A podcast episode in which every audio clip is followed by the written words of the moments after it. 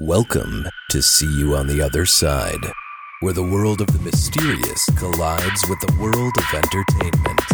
A discussion of art, music, movies, spirituality, the weird, and self discovery. And now, your hosts, musicians and entertainers who have their own weakness for the weird, Mike and Wendy from the band Sunspot. Today's episode was recorded live at Wizard World just this past Saturday, December 1st, at the Alliant Energy Center in Madison, Wisconsin. And if you're not familiar with Wizard World, it's a multi genre fan convention spanning the full gamut of pop culture everything from comic books to movies to TV shows to books and all forms of sci fi and fantasy. Just a really neat event for fans of that type of media. Thank you to everyone who attended our live discussion, including the many fantastic cosplay characters that were in the audience, and that really made being a presenter extra fun. In our audience, we had so many different characters, including Tina from Bob's Burgers, uh, Luigi from Super Mario Brothers, and I think there were some Roman soldiers and tons of other characters. but without further ado, here is the recording of our discussion of Evil from Serial Killers to Slender Man. All right. Hi, everybody. My name is Mike Huberty. I am uh, with the Madison Ghost Tour, MadisonGhostWalks.com, and I'm also one of the hosts of See You on the Other Side podcast. And I'm Allison Jornlin. I'm his sister. And uh, Unfortunately. I, I run MilwaukeeGhost.com. And uh, I'm also a speaker at HawaiiParacon.com as well. If you guys like the paranormal and you like Hawaii, why not come join us in July? Thank you. Uh, my name is Scott Marcus. I run what'syourghoststory.com. I've uh, covered a lot of Chicago paranormal uh, locations, as well as I used to run the Haunted LA and Hollywood tours. And I'm Wendy Lynn Stotts, one of the co hosts of See You on the Other Side podcast. And I'm also a tour guide for the Waukesha Haunted uh, Downtown Ghost Tour. so, welcome. Yes. No, thank you for coming to our podcast on evil today. Uh, we were excited to talk about evil, uh, basically because if we're at a Comic Con, we're at Wizard World, you know that we're going to be into uh, superheroes, science fiction, supernatural, all that kind of stuff. And when you're into that, the antagonist is almost always evil. It, it, the thing is, is but what is evil? You know, when you're when you're watching something and you see somebody like Snidely Whiplash just tie a woman to uh, you know to like a train tracks, like why is he doing that? Like, does does he hate women? Does he hate train conductors and wants to make their life? You know, why are people doing these things? I mean, what is evil? What motivates these things that make it possible for the protagonists of the fiction and the pop culture that we love to go out there and save the world? Like, do people just want to destroy something? Do they just want to ruin people's lives? Well, there are very real uh, bases and they're very real things about evil in our own world. And we kind of wanted to present that with today's live podcast and talk about some of Wisconsin connections that we have to evil, some of their paranormal connections, and the bases there. And so today we're going to talk about uh, some four real life evils from right here in Wisconsin uh, that have paranormal implications and also have non paranormal implications if you're not a believer. Uh, talking about occult rituals, then what they have to do with serial killers, uh, demonic possession, what that has to do with mental illness, uh, calling spirits, which sometimes could be attributed to death by misadventure, and uh, doing the bidding of an evil master, which in our case is going to refer to a real evil of bullying. So just kind of getting there, talking about these bases. And then if you guys have some questions or something we missed or something you really want to talk about at the end, we're going to have time for questions and comments and all that kind of thing. So, starting out, the name of the presentation is From Serial Killers to Slenderman. So, we should probably uh, meet the elephant in the room Jeffrey, Dahmer. Yeah. And I mean, I, I can remember very well the day that Jeffrey Dahmer like entered the national consciousness. When I, it was like over the summer, and I was in high school, or just about yeah, after the summer, like right before freshman year of high school, and my mother's like, "There's some really bad news out of Milwaukee today." And we grew up, we were in the burbs. Alice and I grew up in the burbs, And I'm like, oh, what, what kind of bad news can that be? You know, thinking it's silly, like, what, did, did we lose all our beer? You know, something stupid. right. And she's like, no, uh, there's a guy who cuts up and eats people in, you know, who lives like not too far away from your Aunt Lorraine. And I'm like, ah! And, and that's the thing. She's like, oh my God. And it was everywhere all at once. And, you know, he killed uh, 17 different young men from the years of 1978 to 1991. With, it was very, like, he started accelerating at the end. He started going after a victim per week in 1991, and that's how they eventually caught him when he brought someone in, and uh, the guy got away. He convinced, you know, like he he was handcuffed, like Jeffrey Dahmer had him handcuffed to the bed, and somehow he convinced him that, like, maybe you shouldn't handcuff my other hand. And Jeffrey's like, okay. And then he figured out a way. I wonder why. yeah, he's like, yeah, right? He's like, well, maybe this is going to be weird. What did he want that other- other hand for? Um, Sorry. hey. uh, but but that's the thing. And so he gets away. He finds the cops and says like, "There's this crazy dude up there." The cops like, "All right, we got to go check it out." They go into his apartment, and uh, as they, you know, first of all, it's, the first thing they notice it smells horrible. Like, man, this place smells horrible. What's going on? Uh, they see Jeffrey Dahmer, who's nice and polite, reeks of beer because he's drunk. Jeffrey Dahmer was constantly drinking, starting when he was like 14 years old. Um, he'd go to like high school drunk. And I mean, obviously, when you talk about the things that numb you from the, the horrific acts you're about to commit, we talk about evil. I mean, Jeffrey Dahmer's a very easy face to put to it, and there's you know 17 young men's lives who were destroyed that can attest to that fact. But it wasn't just that. Things became salacious very quickly, especially when the police looked in his fridge and found body parts. And they found frozen heads in the freezer. And they found somebody's even in heart frozen.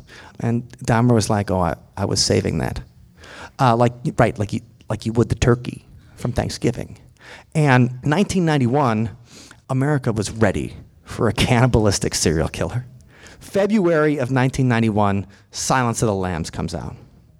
And even though Anthony Hopkins is only in the movie for like 20 minutes, like he, he's a revelation. I'm, I mean, I must, I probably saw that movie a week before, because we saw it at budget theaters because our parents were cheap. Um, where you get, it was a buck a film, and so I probably saw it a week before that this news came out, and it almost, I mean, at the end, you're like you're laughing along with his jokes and stuff like that. Like Hannibal Lecter's a terrifying. charming. Yeah, right. But I mean, by the next movie, he's like the star. They call the movie Hannibal. They don't call it Clarice. Mm-hmm. they call it Hannibal. And I mean, and he's the star of the film. And so we're ready for this kind of cannibalistic, like we're, we're, we're primed for it. We saw it in the movie. And when you think about horror movies in 1991, you basically have Freddy Krueger, you got Jason Voorhees, you got Pinhead, and by this time, Pinhead's a joke. I mean, you guys saw Hellraiser 3, that was crap. And, you know, I love that movie. no, Hellraiser 2. Hellraiser 2 is a classic. I'm not, nobody's messing with Clive Barker here, but things got more ridiculous as the series went on. I digress. Um, but horror is a joke. And it's, it's not this like serious genre or whatever.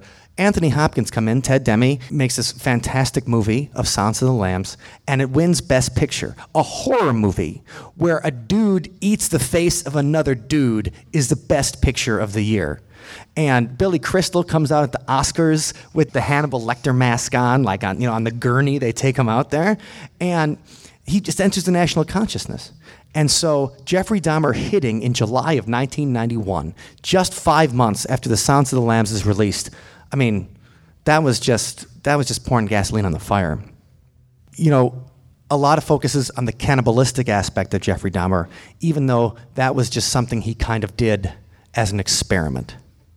And this is kind of what I want to get to when we talk about the nature of evil, is that the stuff he did when he talks to these psychiatrists and everything in 60 hours of his confession, he almost comes off as sympathetic. When you read articles on Jeffrey Dahmer on the internet now, there are people who like come under, they're like, yeah, he just wanted a friend. And you're like, whoa, he wanted a real bad friend. You know, like, because he wanted to have the perfect sex slave. And so he'd meet, in the beginning, he would just meet guys at bathhouses and he'd drug them and then have sex with them while they were knocked out. And then he got kicked out of the bathhouses. And then he started picking guys at clubs and then he couldn't go to the same clubs anymore because they knew he was the dude who would spike your drink and have sex with you while you were sleeping. And once he got that reputation, he had to trick guys into coming over and do it at his house. He would drug them and um, they'd eventually wake up and freak out because he raped them while they were sleeping. And so, how do you stop that? Well, you kill them. And in his confession, he's like, I didn't, I don't feel good about killing them. I never enjoyed it. Uh, I mean, I, I did it because I, I wanted to feel the connection, that sexual connection with a perfectly passive being. He says, I want to create a zombie. He drugs them so they're not feeling anything, drills a hole in their head, and pours hydrochloric acid into the hole in their head, hoping it will melt their brain and they become his zombie slave. So he's performing this occult ritual to try and create a zombie out of a human being. Does this to, you know, a whole bunch of guys in the summers of 1990 and 1991 in Milwaukee. And then he wants to create this power altar.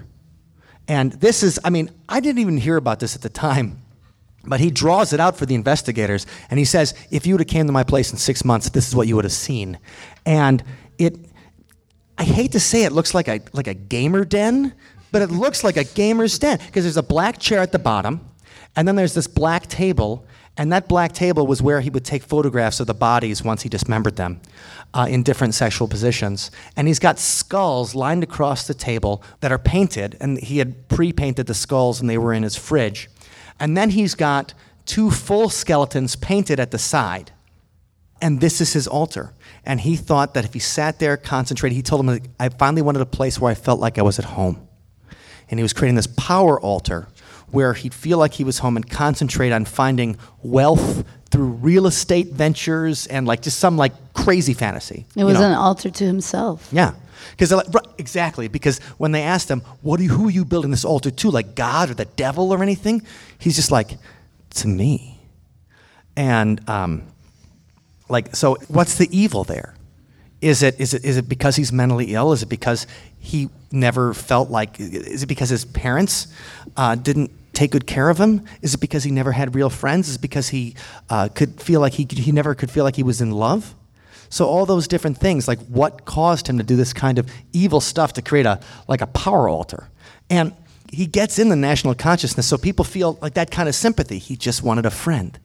In the original cut of Demolition Man, Wesley Snipes, and this is before Jeffrey Dahmer was killed in prison, so the idea was he was still in the cryogenic prison. Wesley Snipes is like, Jeffrey Dahmer's in here.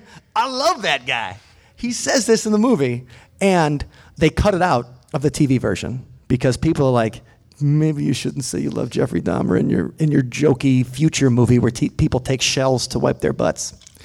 Um, I'm not messing on Demolition Man, but uh, in music, like they they talk about Jeffrey Dahmer all the time. And Dark Horse by Katy Perry, like they're probably playing that song for children as we speak somewhere. Like they talk about Jeffrey, like I'm gonna eat you like Jeffrey Dahmer. Oh, that's nice, little one. Like let's. You know, Eminem is always bringing him up, but Eminem, I mean, he loves killing people in his songs. That's his thing. Uh, Kesha's Cannibal. She talks about Jeffrey Dahmer. OutKast. those friendly, hey, yeah, guys. Like, they're sorry, Miss Jackson. They're sorry about Jeffrey Dahmer. And, like, so he's in all of that kind of stuff. And he kind of invades our pop culture. So much so when you talk about how, how evil finds a way from being the most shocking thing in the world to then being something that you can visit Friday nights in Milwaukee. Yes. right. yes, I, I just went on the uh, Cream City Cannibal tour last night. Yes, they run them every Saturday and Friday night in Milwaukee, where you can see some of the spots where uh, Jeffrey Dahmer um, hunted. Now, I don't run a tour like that because I think that there's a lot of people that are still hurting, but it is part of history. And um, as you can see, there are lots of pop culture connections. Um, so this um, comic book that you see, uh, My Friend Dahmer by uh, John uh, Derf Backderf, he went to school with Dahmer in Ohio and knew him in a completely different way. So wrote a comic about about you know this adolescent who was very sympathetic and um, kind of lost, really. And again, it's it's a sympathetic look at somebody who would later do horrible things. Now, um, since I'm from Milwaukee, uh, I have heard ghost stories that may or may not be associated with Jeffrey Dahmer. Disembodied voices uh, have been heard at uh, the Milwaukee County Co- Courthouse um, all over the building, according to security guards. And there's a cell up on uh, the fifth floor, which used to be the old jail, and that's Jeffrey Dahmer's cell, and it's still that that old jail still untouched. So it, when the security goes through there, they very much feel freaked out or feel the presence of Jeffrey Dahmer because they go by his cell, and it's still the same as it was uh, back when he uh, did his time there. Now, the night shift cleaning crew also report slamming doors and chairs that move on their own on the fourth floor. So, again, um, the security there associates with it with Jeffrey Dahmer, but he didn't die there, so I'm not sure, you know, whether that's valid or not. But we do know that uh, Jeffrey Dahmer's first Wisconsin victim was uh, killed at the Ambassador Hotel, which is uh, 20th in Wisconsin. It's still open today. Priceline, you can get it for like 60 bucks. Yeah, It's and deal. it's really a beautiful place. Especially room 507. a, a gentrified hotel um, that back in the day was it was just 30 bucks to get a room. So uh, Jeffrey Dahmer had rented a room there, and then convinced uh, Steven Tuomi to um, come up to the room with him, and then Jeffrey Dahmer awoke in the morning and found uh, Steven Tuomi's uh, body right next to him. It was bruised all around the chest, and uh, there was blood coming out of the mouth, and he was dead. And Jeffrey Dahmer claimed that was the only one of his victims where he claimed that uh, he had no recollection of what happened. Uh, he did not remember killing him or even wanting to kill him. Now, um, of course, if you go to the Ambassador Hotel, they'll disavow this, but it is in newspaper accounts at, at the time. Just ask for the of blackout sweep. Yeah, of the time that um, that Jeffrey Dahmer did uh, kill his first Milwaukee victim there. So, however, uh, there are haunting reports there, but these reports are of a female apparition, which just doesn't seem to mesh. Uh, this female apparition is, has been seen walking the halls and might not have anything to do with Stephen's death. Uh, now, this um, ghost has been reported to torment torment employees. One of the ways she does this is you might be delivering like room service, a room service tray. and You're just walking down the hall, and you hear this scream, this piercing scream, right in your ear, at point blank range. Now, uh, people have actually quit over this. Another employee told me that uh, she was at one time locked in the bathroom by the bar, and she had gone in and she, she tried to get out, and she didn't know why she couldn't get the door open. Well, it turns out it was barricaded uh, with a bar stool, and no one claimed to have any knowledge of how it got there. So that again was attributed to the ghost. Now, uh, Jeffrey Dahmer was, of course, um, influenced by popular culture, and one of his references was his favorite movie, which was The Exorcist 3. He actually used to uh, invite people over, his victims, to um, watch this film. And, and I gotta tell you, I did watch it this week, and, and by the end of the film, I wanted somebody to kill me. But, uh, I, you know, I have, I have to say that he was inspired by this film because it has a character in it, um, a serial killer called the Gemini Killer that takes human body parts as trophies, and is also uh, he dies in the electric chair, but he is sent to uh, possess Father Karras's body, the uh, exorcist from uh, one of the exorcists from the uh, first movie. And so then this uh, serial killer actually um, is taken to a mental institution where uh, there's also a lot of um, elderly patients with dementia. So what the serial killer does is he projects his consciousness into these unwilling hosts, these um, you know poor elderly people, and has them commit the crimes for him. Now, um, this was uh, something that was really exciting for Dahmer, and he wanted to emulate the killer, which you see. Uh, you see um, over on uh, the left side. You see the Emperor from. Uh, from Return of the Jedi, wearing those distinctive yellow contacts. You also see the Gemini killer from The Exorcist 3 to the right. He's also wearing yellow contacts. So this to Dahmer represented evil, being possessed by evil. And uh, the yellow eyes he would put those on. He'd watch the movie. He'd put those um, yellow contacts in because the yellow eyes helped him to feel like he could emulate the characters of the Emperor from Return of the Jedi and the demon possessed killer and the Exorcist too. And also, real quick, so the night he was captured, he was watching that movie with Tracy Tracy Edwards. Tracy Edwards, Yeah. who was the the guy that went to the police, and he's watching that movie. And Tracy Edwards said he would like get into a trance during different parts of the movie and freak out. And, and the yellow eyes, as the police were taking him out, his neighbors were like, "What's going on?" And he starts meowing like a Hmm. cat with yellow eyes. He starts meowing as he's being walked out. Wow, I'm like, I had not heard that. I'm like that's weird. But um, so one of our See You on the Other Side episodes um, at uh, OtherSidePodcast.com is about uh, William Peter Blatty and how he was in turn inspired by uh, real life cases of demonic possession. And this is where we get into some local history that might surprise you. So, uh, many of you might have heard of that 14 year old boy. Uh, the pseudonym is uh, Roland Doe. He was exorcised in Missouri, but you probably haven't heard of the earling possession in 1928. This was a 23 hour day ordeal performed by a real life Wisconsin exorcist whose fellow priest referred to him as a warrior knight.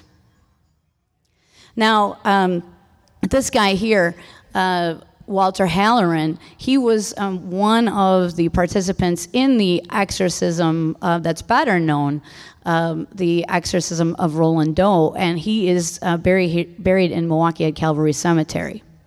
But We dug him up for this. yeah, that would be great. Um, but so Theophilus Riesinger was an exorcist that in his career he uh, was said to have exorcised at least 22 people successfully, and he was actually profiled in Time magazine in 1936. He was ordained in Milwaukee, Wisconsin at St. Francis Seminary, and um, he went on to practice in the Marathon Appleton area. Now, uh, he was brought the case of a woman um, who some people call uh, Anna Ecklund, other people call uh, Emma Smith, Mary. Um, this was a 40 year old woman who was from Wisconsin who was exhibiting all the signs of possession.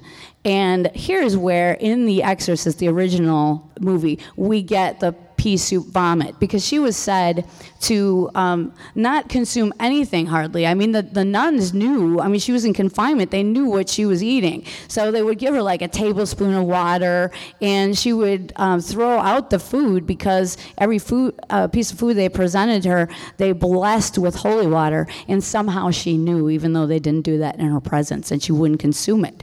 But nonetheless, she had this copious vomiting that went on for hours and hours. And, 30 uh, buckets. Yeah, it was like it was like that that scene in the Monty Python movie where there's just this projectile vomiting and this little washerwoman, something like that. Well, that's how I imagine it anyway.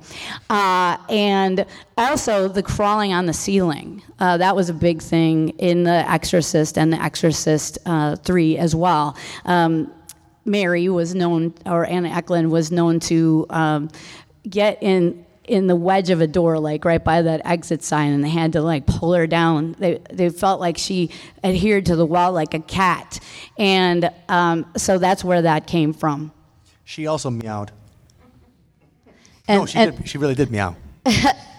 you don't know. No, Here, they talked about it in the Begone Satan. All right, all right. So um, this is Theophilus Riesinger, and here are some articles. I'm not going to go through them with you, but hey, stuff be going on in Wisconsin. This is what this is going to show you here.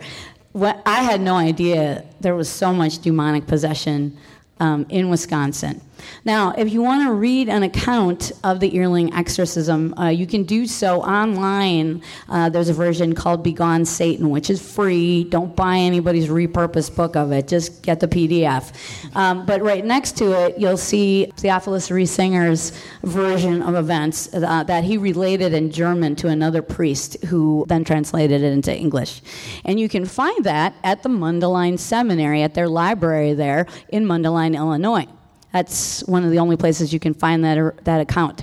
Now, um, possession is still uh, something that goes on today, and Roman Catholic exorcisms are much in demand.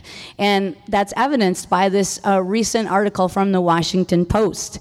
However, I always thought that if you wanted to get trained to be an exorcist, you'd have to go to the Vatican in Rome, but not so um, in my research, I was startled to find that one of the most elite training centers for exorcisms is for exorcists is local.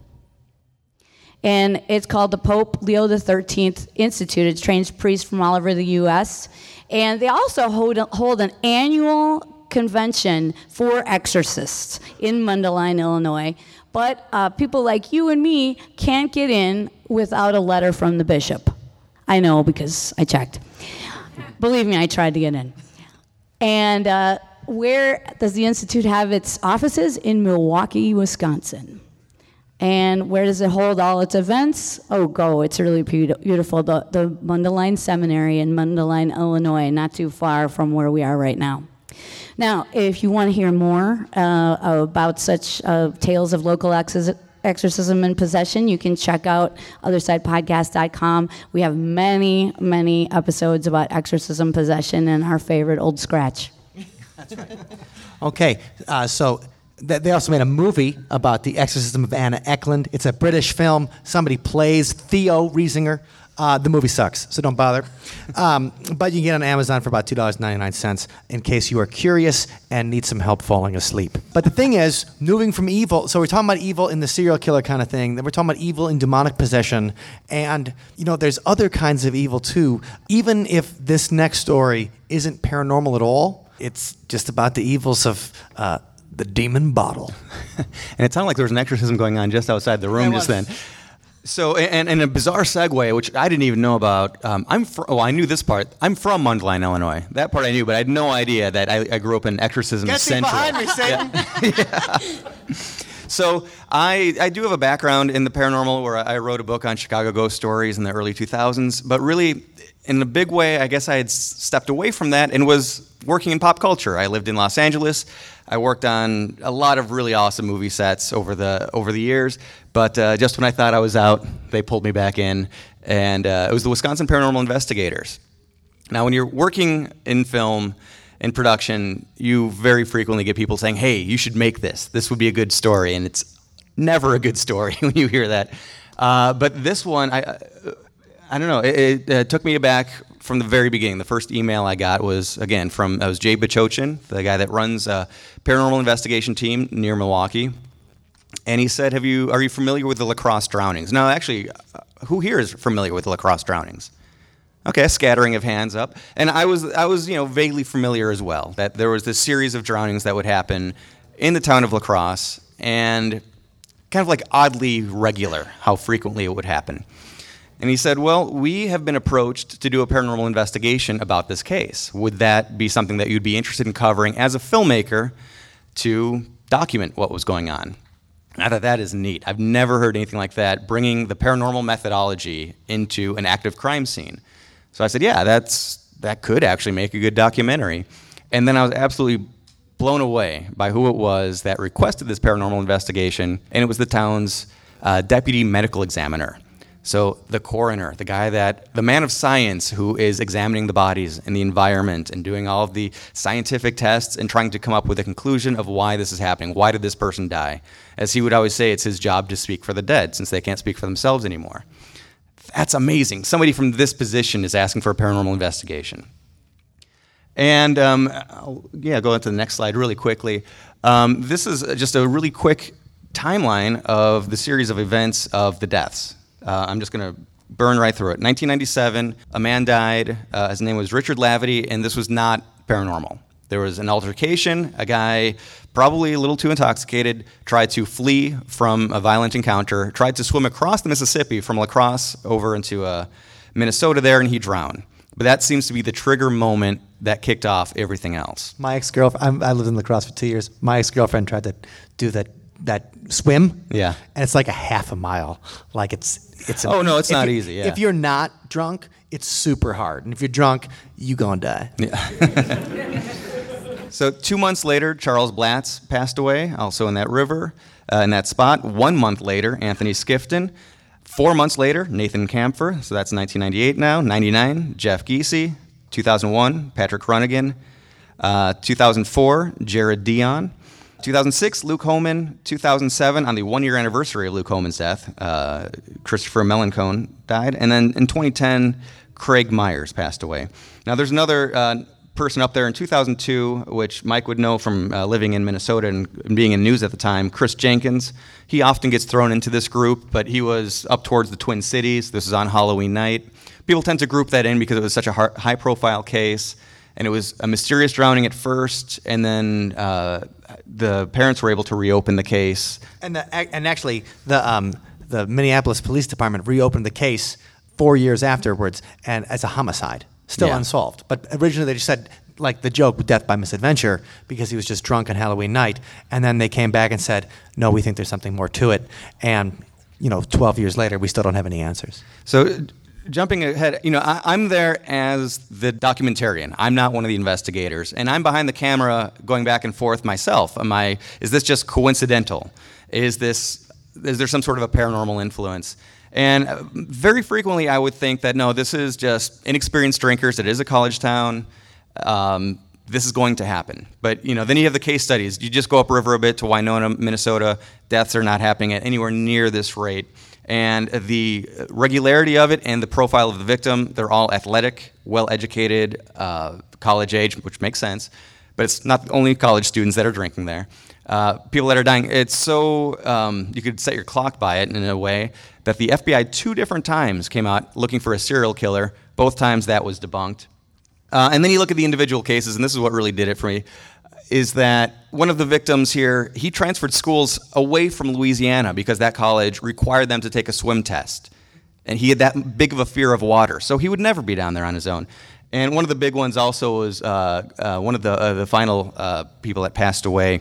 We know his entire timeline. He went to a wedding reception, was dropped off near his girlfriend's house. He had to walk a couple of blocks east to get to his final destination. Uh, but he actually ended up walking a mile and a half, zigzagging across downtown, somehow finding himself at the river's edge and walking into the river, um, fell through ice, and passed away there. There's no reason, no way he would be out that way. If he's turned around, you're going to figure it out before then. And also, uh, security camera footage was captured of this man, and we see that he's walking alone, so no serial killer is, uh, is leading them to their doom. So, a paranormal investigation was conducted. Step one is history. There's so much history of this place. I don't have time to get into it, but one of the really unique things we got to do was do a paranormal investigation on a boat over the site of wreckage of a tragic shipwreck with casualties. That there's a, a depth finder, and we could we were able to find the exact place of the wreckage. There was never a moment where a specter stood up from the river and said, "I did it. It was me." But there was enough little things that it left you knowing that more investigation needs to be done. And we talk about evil and the pop culture. Paranormal investigation and pop culture are infinitely linked now, ever since Ghost Hunters and Ghost Adventures. And this documentary uh, was such an intense experience to be on. But one of the great things about it is it brought attention to what's going on out there, the need to be aware, to be careful. And uh, just I, awareness is a, a really big thing. And maybe the awareness to tell other paranormal investigators hey, you pick up where we left off and continue searching for us. Absolutely. And uh, so, you know, evil coming from a paranormal direction. One of the things that I really enjoyed about uh, your movie, Scott, is that it's this whole idea because I, when I lived in La Crosse and we, uh, when I was in the news and we covered the Chris Jenkins drowning from, from Minneapolis, you really thought it was, you had no paranormal idea. Like, why would these guys jump in? Either they were too drunk or somebody pushed them in and it was some kind of plan. But this idea that somebody from the water might be calling them. You know, that maybe these guys thought they were being a hero. Maybe they heard a girl's voice. And real quick, what's that? What did you hear about the girl's voice? Well, there was a uh, one of the victims on the riverboat was a younger girl who we think maybe if it's a residual haunting, not even something like trying to lure people in, maybe there's the residual haunting of someone dying and calling for help that and who's going to answer that call but young athletic men that can say, "Oh, I can go in and save her." Right. And, and that's also uh, in all different, across cultures, we have these examples of these calling spirits. Uh, Alice, when you were talking about Hawaii before, there's the calling spirit. And you visited the site of a calling spirit. You didn't jump in, though, right? No, no, I, I stayed far away. But but yeah, I mean, it's weird how you know so many uh, cultures have um, a story of of something that calls you into the water, like uh, the calling spirit in Hawaii is you know someone you know a beautiful woman that calls your name, and uh, you know young boys in Hawaii are told you know if you don't know that woman, you don't go because she's trying to lure you to, to your death. Uh, these spirits you know look attractive so they get you into a dangerous situation like in too deep into the water and then that's it for you. Um, there are similar um, legends in native america in uh, local uh, native culture of uh, something called a water panther. Uh, Mishibizhiw is what it's called in ojibwe. And again it is a predatory creature that calls you to the water and drowns you yeah, right in Minnesota, we talk about Christopher Jenkins, where he went in. The Lakota had a, a legend about the calling spirit, the water panther, you know, in that specific spot in the Mississippi River. So these things cross cultures from Eastern Europe to Hawaii to Native uh, Native American culture here in the United States. And so what's happening in the and that's a different, like a very non-human, uh, like a scary kind of evil. And I think for our, our last story today, we want to go to something newer, and it might surprise you guys, but I heard that you can find evil on the internet. What are you talking about? I, that, right, no, I don't know. I'll leave it on that one. All right. So, uh, who here knows of the Slender Man? Please raise your hand. Okay. Who here knows the Slender Man? You mean you mean we got one. All right. the Slender Man. Uh, we would be remiss if we didn't talk about him because he's been in the news so frequently, and it hits very close to home here with what recently happened in Waukesha, Wisconsin. Uh, so I'm going to give a little, a brief history because we're short on time here, but uh, it's fascinating to see how he went from just a spark of an idea to this widespread throughout pop culture and throughout real life and became this permeating force of evil that so many of us are familiar with. So the Slender Man character actually came to life, so to speak, in 2009 on a website called Something Awful, otherwise uh, known as Creepypasta and there was a contest for submit your best paranormal picture. So a lot of people were submitting photographs, you know, of things, orbs and uh, pictures. Oh, I think I see someone in that window. We all have some of those, right? um, but if you could go to the next slide, please. But one of the people who submitted pictures was by the name of Eric Knudsen, and he submitted a couple of images that just really struck a chord with people, and a lot of it had to do with the captions that went with them, where he you know, he, he took these older photos. It might be kind of hard to see on here, but he photoshopped the image of Slender Man in the background and then kind of added a little narrative that made it strike a real chord with people. He was inspired a bit by H.P. Lovecraft, which you can, you know, maybe the tentacles of Slender Man have something to do with that. But uh, if you could go to the next slide, please. His initial creation spawned a ton of other artists to create their own versions of the Slender Man. And if you do a Google search, there's thousands and thousands of different renditions of him, all similar, a very tall, slim man. Some people believe he was inspired by the German uh, folklore from the 16th century that was Der Grossmann. Um, yeah, the Grossmann. which was a similar tall, slim man uh, lurking about in the woods. But another potential source of inspiration is the paranormal phenomena known as shadow people. And has anyone here ever seen a shadow person? Okay. Uh, shadow people is a fascinating topic, especially hits close to home because you know you guys have seen them, and it, it's a topic that I used to listen to Art Bell all the time, and this was one of the topics that really drew me in because whenever Art Bell would have call-in time to, and he would bring up the shadow people, it would just be call after call after call, and people reporting seeing a dark figure of a man. Sometimes he'd be wearing a hat, became known as the Hat Man. Um, sometimes would have red eyes, but he had a, a, sense of impending doom whenever he would be in the room. And it seemed like so, too many people were seeing this for it to be coincidental. So it really, truly became a paranormal phenomenon that's inspired tons and tons of pop culture. But, you know, not only artwork, but this also inspired lots of fan fiction, and I enjoy reading that kind of stuff. I think a lot of us do.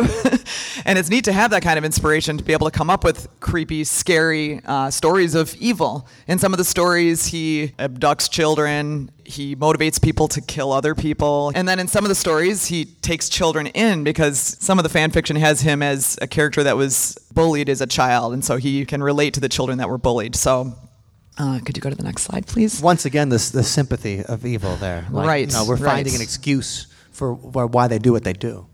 But where the fiction part crossed into the real world, big time, was close to home here in Waukesha. And uh, that was in 2014 on May 31st, uh, Saturday. Two young girls in middle school, inspired by the Slender Man mythology, they took one of their best friends into the woods and tried to stab her as sort of a sacrifice to the Slender Man. And this is, I mean, this was hard for all of us because, you know, a lot of people know the victims, a lot of people know the families of those two girls there. Um, but this is where you can see the spark of an idea that was just, you know, an artist's creation. We all love creating things in art, but it, where it crossed over and it kind of combined with young women who were very, at, at that age, you're very you know susceptible to peer pressure you're susceptible to suggestions of ideas. And with so many stories on the internet and youtube faked videos and photoshop things and then combine that with mental illness and the evil crossed right out of the internet into the real world here. So um, if you could go to the next slide please. Well that's when slenderman became front page news. So it wasn't just internet geeks that were into slenderman. Now it's everybody. It's you know mom, dad, grandma, uh, the neighbor next door. our, our, grandma loves the Slender Man. but you know, yeah, it's it's everybody knows who the Slender Man is. He's he's more well known than a lot of the actual characters that have been around forever in pop culture, and spawned a ton of different movies. One just came out this year. A couple. Several just came out this year. Um, some of them actually were from before the stabbing, but it seems like after that happened and it came into mainstream, a whole bunch of other creations came about. Video game, Slenderman video game, terrifying children and adults. Um, there's Android phone Slenderman game, and it's just permeated culture. So um, the evil that was just one artist's idea, a spark of a thing, combined with the internet meme and the commonality. Everybody, you know, we all have the internet, and it's not like when we were kids where if you heard a story, a ghost story, it really was kind of word of mouth, or maybe you go to the library and get a ghost story book. I, I still believe the story about the guy and the dog and the peanut butter. I, I gotta go. But you know, children with access to the internet, googling Slender Man and finding videos that are actually terrifying, uh, led to a tragedy and the truest form of evil. And of harming. course, a scary story in and of itself isn't evil, but then the, these acts that came mm-hmm. out of mm-hmm. it, there's there's evil. Right, right, exactly and the obsession with the thing is these girls too, and the obsession with evil too. You, you, we were just talking about Jeffrey Dahmer, his obsession with he wanted to be like the Emperor from mm-hmm. Star Wars. Like you remember, Star, everybody's like, I want to be Luke Skywalker. I want to be like who's like I want to be the Emperor, man. Yeah, look at that ugly dude with the yellow eyes. I want to be lightning. Right, right, right. Um, so you know we we've seen a, a lot tonight uh, in terms of how uh, life imitates art and art imitating life, and you can also read more about the Slender Man, in, including uh, my own connection uh, to uh, the Slender Man story and Mike's as well in the Slender Man Mysteries by um, paranormal author Nick Redfern, and you got a picture in there I, I, I mentioned, but I, I don't know why he got. a picture. And you guys can see why, right? Well, um, oh, but, yeah, but, yeah, he thinks he's beautiful. But and oh, go ahead, Winnie. I just wanted to mention one other thing that's really interesting from the paranormal standpoint, and that is just the concept of um, a thought form or a tulpa, where a lot of people thinking and focusing on an idea, whether it's good or evil, starts to manifest itself to reality. Like we don't know how or you know how it works, but just the energy of everybody concentrating on this one thing, and then people start seeing it, whether it's the power of suggestion in our minds or not. But you know, Santa Claus, like he's the biggest tulpa probably in history. Right, and a lot of people don't know that that very night before the Slenderman stabbings, that um, there was a radio broadcast which talked about the Slenderman being a tulpa and coming into reality. And I was listening to that, and that's that's why I'm in this book because uh, I. W- I had been listening to it, um, and then I turned on the news and found out about the Slenderman stabbing right after that night of uh, listening um, to people discuss nationwide uh, stories of uh, the Slenderman becoming reality. That, that host is here today.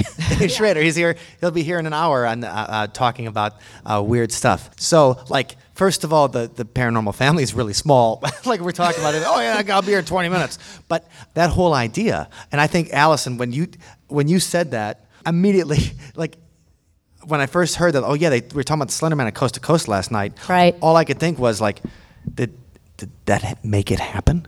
You know, I know Right, that's the thing and- you hate to think of. But yeah, like, did that even make if it happen? even if the girls like you know weren't necessarily listening to the radio that night, but just the notion of people all over the country listening to the AM station or Right, and they were planning it that night at their slumber party. Right, exactly. and yeah, so it's it, it was going it was going down uh, right when a paranormal investigator was talking to Dave Schrader um, about uh, about the Slender Man and how people had started reporting seeing the Slender Man in reality, and he thought, "Hey, it's crossing over." And then I turn on the news, and I'm like, "Oh my God, it happened!" Right, that's like, that's like in the mouth of madness style Right, thing right, right, there. Like, oh man, do you read Sutter Kane? I'm out of here. All right, so we're a couple minutes over time, but since the next panel here is until uh, 6:30, we can talk for a bit. Um, does anybody any questions? uh, any questions or comments or uh, things they want to contribute? Well, fine. Well, Yeah, well, Oh, yeah, I, I got we got one back there. Don't be shy. Oh, yes. No, please don't be shy at all. I mean, we're not going to berate you yet. Tina. I'm excited for that. Um, so when you guys were talking about the Ambassador Hotel, Yes. I don't know if anybody's aware, but across the street, the Rave, Eagles Ballroom is also known to be haunted. Right. Um, I work in the media, and I've talked to a couple bands and artists who have actually seen little figures, tall figures, like in the green room and in the pool. And I don't know if you guys have ever experienced that yourself. So the question is, uh, the, the comment is about across the street from the Ambassador Hotel in Milwaukee is the Rave slash Eagles Ballroom, um, which has been a, a music venue for you know 60 years. Right, and every time you, you have a band go there, they always post photos on Twitter of this disused pool that's in the basement because uh, the uh, rave is also the uh, Eagles Ballroom. Um, it was built in uh, 1926. It's also uh, was a, a club for Eagles members, a health club, and they had a beautiful pool in the basement. And that first year of being open, a young boy who was actually a champion swimmer at school. He was on the swim team. He ended up dead in the pool. And um, so that that's who I think haunts it. Although you know there's other uh, hypotheses as well. But actually, that whole um, area uh, up and down Wisconsin Avenue, I call it. Uh, I call it Milwaukee's haunted Main Street because there are so many hauntings right along Wisconsin Avenue. And why would that be? Well, of course, none of us know, but there is a hypothesis in um, parapsychology that uh, perhaps water uh, carries spirits or is a medium um, for uh, spirits um, to manifest themselves or um, to be entrapped. And that street, Wisconsin Avenue, used to be known as Spring Street because there are many natural springs running underneath the ground. I mean that that might not be it, but um, I, I have just heard so many stories um, from uh, Wisconsin Avenue that it makes me think that there's something going on in that particular area. Well, in Haunted Rock and Roll, Matthew Swayne writes about how people have claimed to see the ghost of Buddy Holly. Yes, but uh, he wouldn't die until a week later. Uh, his, uh, yeah, in, Right. in Iowa. So But it was only a week later, and maybe he just thought the Eagles Ballroom was so badass he didn't right, want to leave. but he did kick his next off. show was in Iowa. He did um, kick off his, his winter music party there. Um, it was at, at that time known as George Devine's Million Dollar Ballroom. So um, he did kick off that, that uh, winter tour there. But yeah, he wouldn't die for more than a week later in another state. Another reason I think that people might think that the Eagles Ballroom in the Rave in Milwaukee is haunted is because it was mobbed up. And it still might be mobbed Yes. up. They're like, okay. uh, and no, and, that, and that's obviously snitches get stitches or There, whatever. there's a, or end up in ditches, as I've heard. It's told to me very loudly. Um, hey, anybody else have any other questions? Yes, you up in front. Yeah. So I've lived in Milwaukee until like last year. So another thing I would say is when you think about the history of Milwaukee, we were originally like a brothel area, and Oh, they yeah. like pointed out the different spots and everything. And you think of um, Shakers. I, I've actually gone to Shakers Bar, and it's just been weird. I uh, did two Cream City uh, things there. Oh, they're, they're, they've got a ton of tours. Yeah, I was just there last night. Uh, for those of you who don't know, Shakers Bar is this haunted. It's the most haunted bar in the United States. Well, Bob, the owner, loves that. Uh, loves to say that He- he anyway. market- he's- he's great I'm on sorry. marketing. I'm sorry. Go on. It's a great place. No, it's it's interesting, but the the thing is with Milwaukee, there's so many different crazy shit that happens that we're known. for. Yeah. Yeah, I mean, people when they find out I'm from Milwaukee, they're like, "Oh, did you eat anybody?" Or you know. yeah. Yeah, because at the right, everybody in Milwaukee's a cannibal. Obviously, obviously. Well, thank you for sharing that. Yeah. We've got to be quick, but yes. Yeah. Okay, um, other than the whole Milwaukee Jeffrey Dahmer thing, um, Yeah. Jeffrey Dahmer wasn't the first serial ki- or the only serial killer. Absolutely. Milwaukee, Walter Earl Ellis. Thank you for sharing that. And then, um, of course, Ed Gein. Everyone's heard of Ed Gein. Yes, and um, a, a former Milwaukeean, Robert Bloch, actually wrote Psycho based on the exploits of Ed Gein. And um, so, yeah, I mean, I, I actually had that in my slides, but I, I would have hogged all the time. So, but, but thank you for, for mentioning that. But yeah, I mean, I feel like Ed Gein though gets a lot of too much. Like the reason that he gets all the like thing is because of Psycho, because he really only killed one person. Yeah, but he was a, a necrophiliac that. I'm not saying he was a that-. I'm, just saying that the, the, what captures the imagination is that whole cannibal killer The type imagery thing. Right. of, and of him the- dancing under the moon in the right. skin suit and everything. Right, wearing his skin suit. Yes, Leatherface and um, Buff- absolutely. Buffalo Bill from Silence of the Lambs. Right. Ed Gein Right. So Texas Chainsaw Massacre as well. Yes. puts lotion on his skin, or else gets the hose again. So Wisconsin is weird. Yeah. Next Just slide. hit the next slide. Oh, 'cause we there's have And actually, speaking of, see you on the other side. I, I always, I love pimping this one because it was such a fun episode. Your Tubi, uh, Tubi, uh, Tobe Hooper necrolog. You guys really get into Ed Gein and, Oh, yeah. and all of that since he was the director of Texas Chainsaw. Well, I mean, Ed And Gein, Ed Poltergeist. Gein spent the rest of his life here in Madison at Mendota Mental. And, s- Absolutely. And so, Allison, didn't you have Not, a not Tobe Hooper. but not Tobe Ed Hooper? No, Gein. Tobe Hooper. Yes. He would have had a I- better career. I had a, a college instructor. I was taking a poetry class from her, and uh, she was actually a volunteer um, at the facility.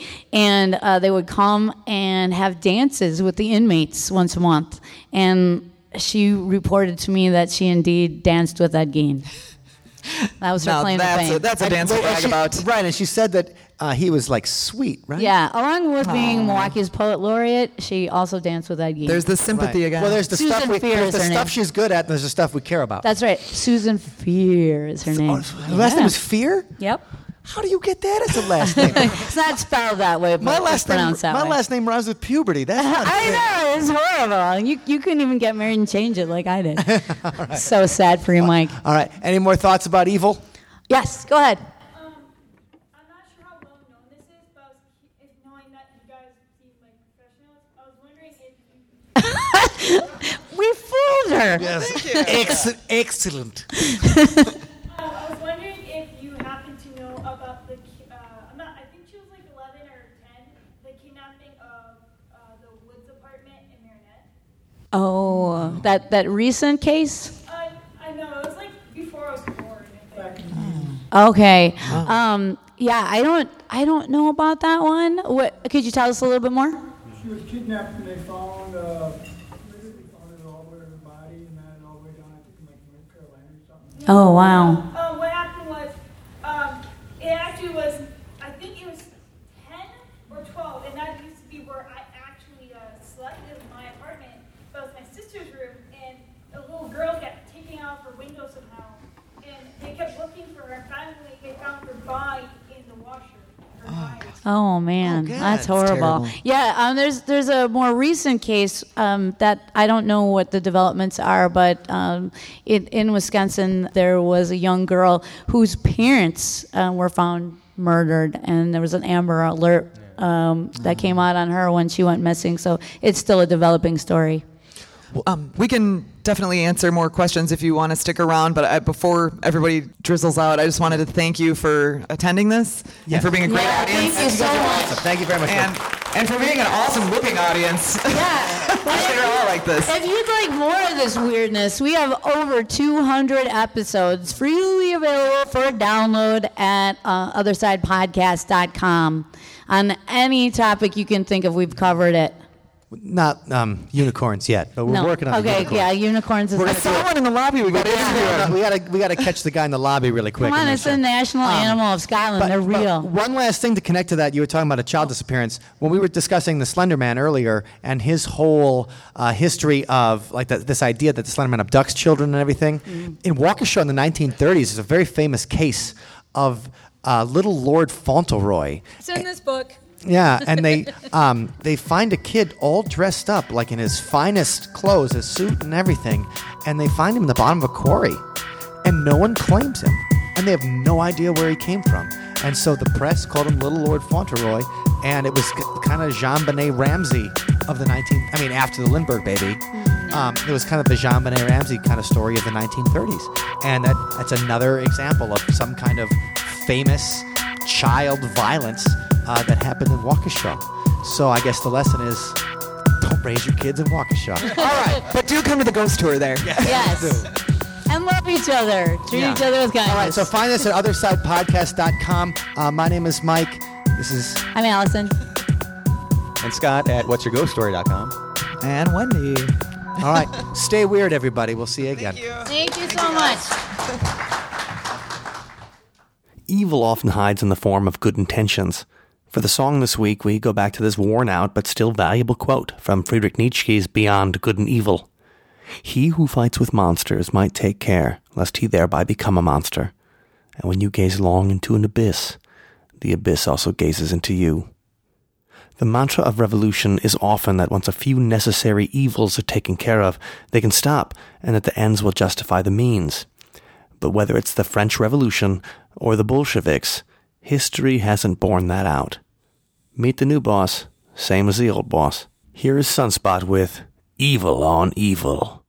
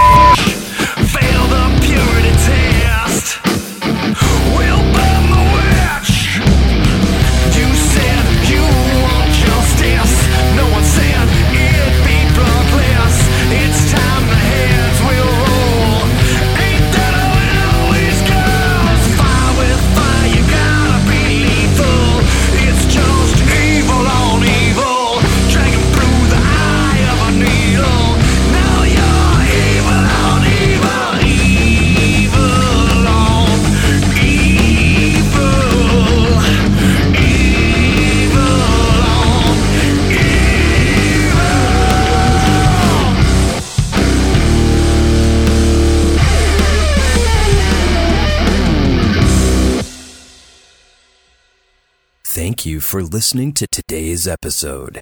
You can find us online at OthersidePodcast.com. Until next time, see you on the other side. We had an awesome time this last week doing a Google Hangout with our Patreons, and we make sure we do that every single month to keep in touch with the people that make See You on the Other Side podcast happen. If you're interested in becoming a Patreon, just check out OthersidePodcast.com slash donate. Now, while we would like to thank our entire Patreon community, our man Dr. Ned is at the level where he gets a shout out every single episode. Thank you so much for helping to produce See You on the Other Side podcast, Dr. Ned. Your feedback, your friendship, and of course, your financial support is incredibly appreciated. All right, if you guys would like to join again, othersidepodcast.com slash donate. We'll see you on the other side.